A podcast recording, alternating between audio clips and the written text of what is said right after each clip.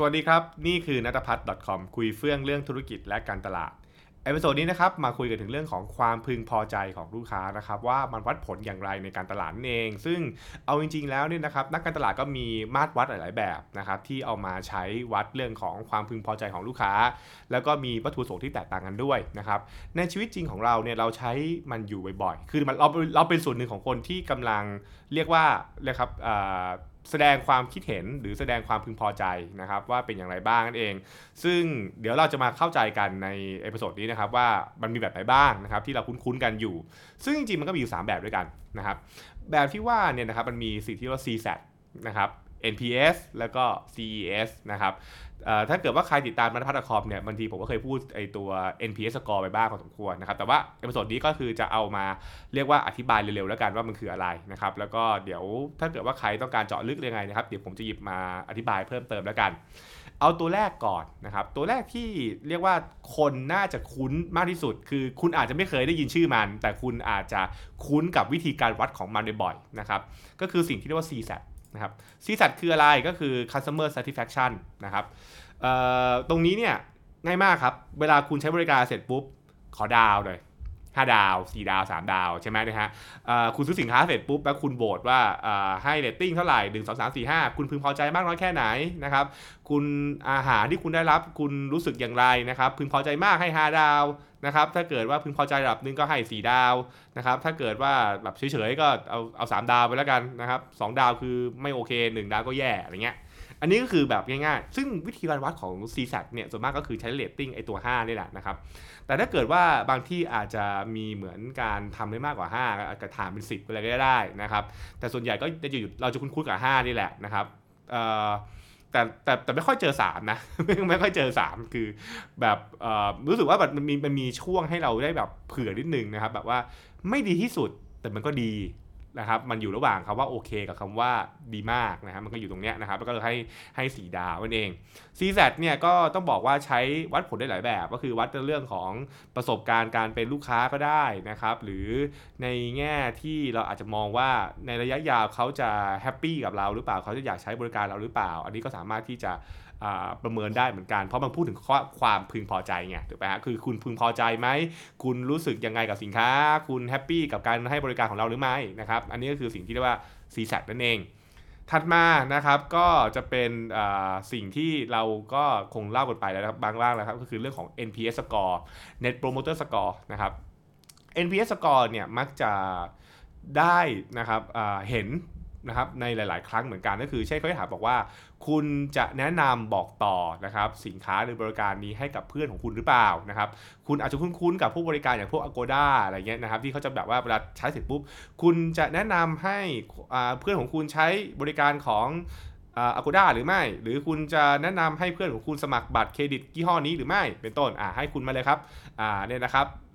หนึ่งถึงสิบนะฮะว่าจริงๆก็ศูนย์ถึงสิบนั่นแหละนะครับแล้วคุณก็ก่อไป ซึ่งเขาก็จะคำนวณนั่นแหละนะครับว่ากลุ่มที่เป็นโปรโมเตอร์คือพวกนะครับพวกเนี่ยแปดเก้าสิบแล้วก็ไปนะครับหักลบกับพวก detractor นะครับคือพวกที่แบบว่า ใช้คำว่าอะไรแบบไม่ไม่ไม่แบบไม่ไม่ไม่ชอบอะไรเงี้ยซึ่งจะมี range คะแนนอยู่นะครับหักลบกันก็เหลือเป็นเรียกว่า net นั่นเองนะครับคำว่า net ที่ว่าเนี่ยก็คือประมาณง่ายๆครับถ้าเกิดลูกค้าเนี่ยโหวตคะแนนคุณสูงๆใช่ไหมฮะเมื่อให้คะแนนคุณสูงปุ๊บเนี่ยหักลบกับคนที่ไม่ได้อ่าใช่ไหมล่ะไม่ได้ไม่ได้พึงพอใจก็คือ อาจจะเป็นคนที่แบบว่าไม่แนะนำอะไรเงี้ยหักลบกันแล้วเนี่ยนะครับอยู่ที่เท่าไหร่ซึ่งมันจะมีกลุ่มคนที่เรา neutral คือตรงกลางนะครับคือพวกคะแนนแบบ เรียกว่าแหละคะแนนแบบไม่ไม่ได้ถึงแย่แต่ไม่ก็ถึงไม่ถึงดี พวกนี้เขาจะไม่เอามาคิดนะฮะเพราะว่าเขาบอกว่าคนกลุ่มนี้คือแบบก็ไม่ได้บอกต่อนะครับไม่ได้บอกต่อเลยด้วยนะครับแต่ว่าก็ไม่ถึงขั้นที่จะเอาไปแนะนำให้คนอื่นไม่ใช้นั่นเองนะครับเพราะฉะนั้นวิธีการคิดของ Net Promoter Net Promoter Score NPS เนี่ยก็คือการเอากลุ่มคนที่จะแนะนำบอกต่อให้ใช้หักลบกับกลุ่มกลุ่มคนที่มีแนวโน้มว่าจะไม่แนะนำบอกต่อให้ใช้ แถมบอกต่อให้ว่าอย่าใช้ หักลบกันนั่นแหละนะครับแล้วก็ไปคำตอบว่าโอเคอยู่ที่เท่าไหร่นะครับถ้าตัวเลขยิ่งสูงก็ถือว่ายิ่งดีมาก ก็คือธุรกิจเนี่ยมีแนวโน้มว่าคนจะชื่นชอบมาก แล้วคนก็เรียกว่าจะแนะนำบอกต่อด้วย ถ้าเกิดว่าใครนะครับตัวเลขต่ำอันนี้ก็มีปัญหาแล้วก็แสดงว่านะครับธุรกิจเราอาจจะอยู่จุดที่น่ากลัวแล้วนะครับว่าเฮ้ยทำไมเขาลูกค้าไม่ไม่บอกต่อเลยนะครับก็จะต้องเหนื่อยกับการทำโฆษณาอย่างนี้มากขึ้นนั่นเองนะครับ อันสุดท้ายนะครับข้อนี้บางคนอาจจะเคยเห็นบ้างนะครับ แต่ก็อาจจะไม่บ่อยนักนะครับ เพราะว่าสำหรับผมผมจะเจอ CSAT กับ NPS บ่อยกว่านะครับ ก็คือตัวว่า CES นะครับไม่ใช่งานแสดงโชว์อะไรไม่ใช่นะจริงๆ มันคือ Customer Effort Survey นะครับผมนะครับ CES เนี่ยมันจะเป็นคำถามอย่างนี้ครับว่า การใช้งานยากง่ายขนาดไหนนะครับ ให้คุณให้คะแนนหน่อยนะครับ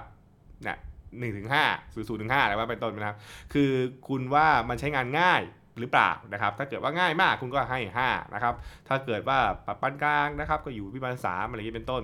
คำถามคือแล้วเขาวัดทำไม customer effort survey นะครับ customer effort survey จริงๆ แล้วเนี่ยมันคือการเช็คว่านะครับมันมันมันเกิดขึ้นอยู่บนอยู่บนหลักการว่า ถ้าลูกค้าทำธุรกรรมหรือใช้บริการเราเนี่ยนะครับแล้วรู้สึก เรียกว่ามันมันไม่ได้ง่ายในการใช้บริการเนี่ยนะครับมันจะเป็นมันก็นำมาสู่ความไม่พึงพอใจนั่นแหละใช่ไหมฮะเพราะฉะนั้นเราก็อยากให้ลูกค้าเนี่ยรู้สึกว่ามันง่าย เรารู้สึกว่าโอเคมันสะดวกใช่ไหมใช่ไหมครับเพราะฉะนั้นนั่นเนี่ยมันคำถามมันจะเจาะลงไปเลยคำถามมันจะเจาะว่า คุณว่าเว็บไซต์ของเราใช้งานง่ายหรือเปล่านะครับอ่าให้คุณให้เรตติ้งมานะครับแอปของเราเนี่ยนะครับคุณคิดว่ามันนะครับเข้าใจง่ายหรือเปล่านะครับหรืออพวกแบบว่าการกว่าจะมาถึงหน้า ทำขั้นตอนนี้ได้ คุณว่ามันมีขั้นตอนเอเรียกว่าง่ายไหมอะก็เขียนอย่างนี้มาก็ให้โหวตไปนะครับนี่คือ Cutter Effort Survey ซึ่งส่วนใหญ่จะถามประมาณนี้แหละถามว่าถามว่ายากง่ายหรือเปล่านะครับซึ่งพวกนี้ก็อย่างที่บอกครับมันคือวัดประสิทธิภาพในกระบวนการการทำธุรกรรมนะครับหรือการทำประสิทธิพันธ์กับตัวธุรกิจเนี่ยนะครับจะเป็นแบบหนึ่ง เพราะฉะนั้นเนี่ยเมื่อเมื่อเราเข้าใจแบบนี้ปุ๊บเนี่ยนะครับเเราจะเห็นว่าทั้งตัว CSAT นะครับทั้ง CSAT NPS แล้วก็ CES เนี่ย มันวัดผลกันคนละเรื่องกันนะครับ แต่มันอยู่ในอยู่ในกรอบเดียวกันนะ มันคือกรอบของการพยายามเข้าใจ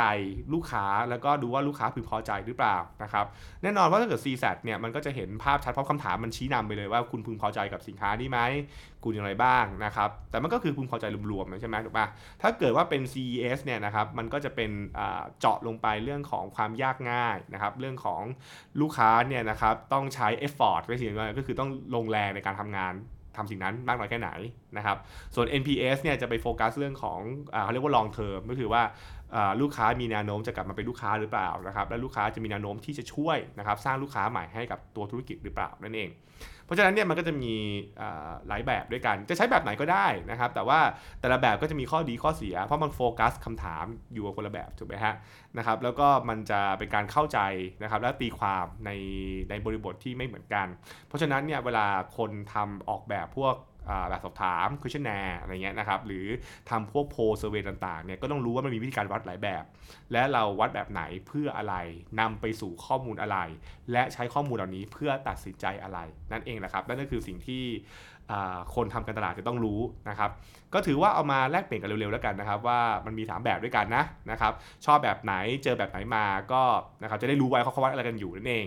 เคนะครับ นั่นก็คือสิ่งที่เรามาแลกเปลี่ยนแล้วก็อัปเดตกันในวันนี้ครับ แล้วติดตามกัน episode หน้านะฮะว่าจะหยิบเรื่องไหนมาคุยกันอีกสำหรับวันนี้สวัสดีครับ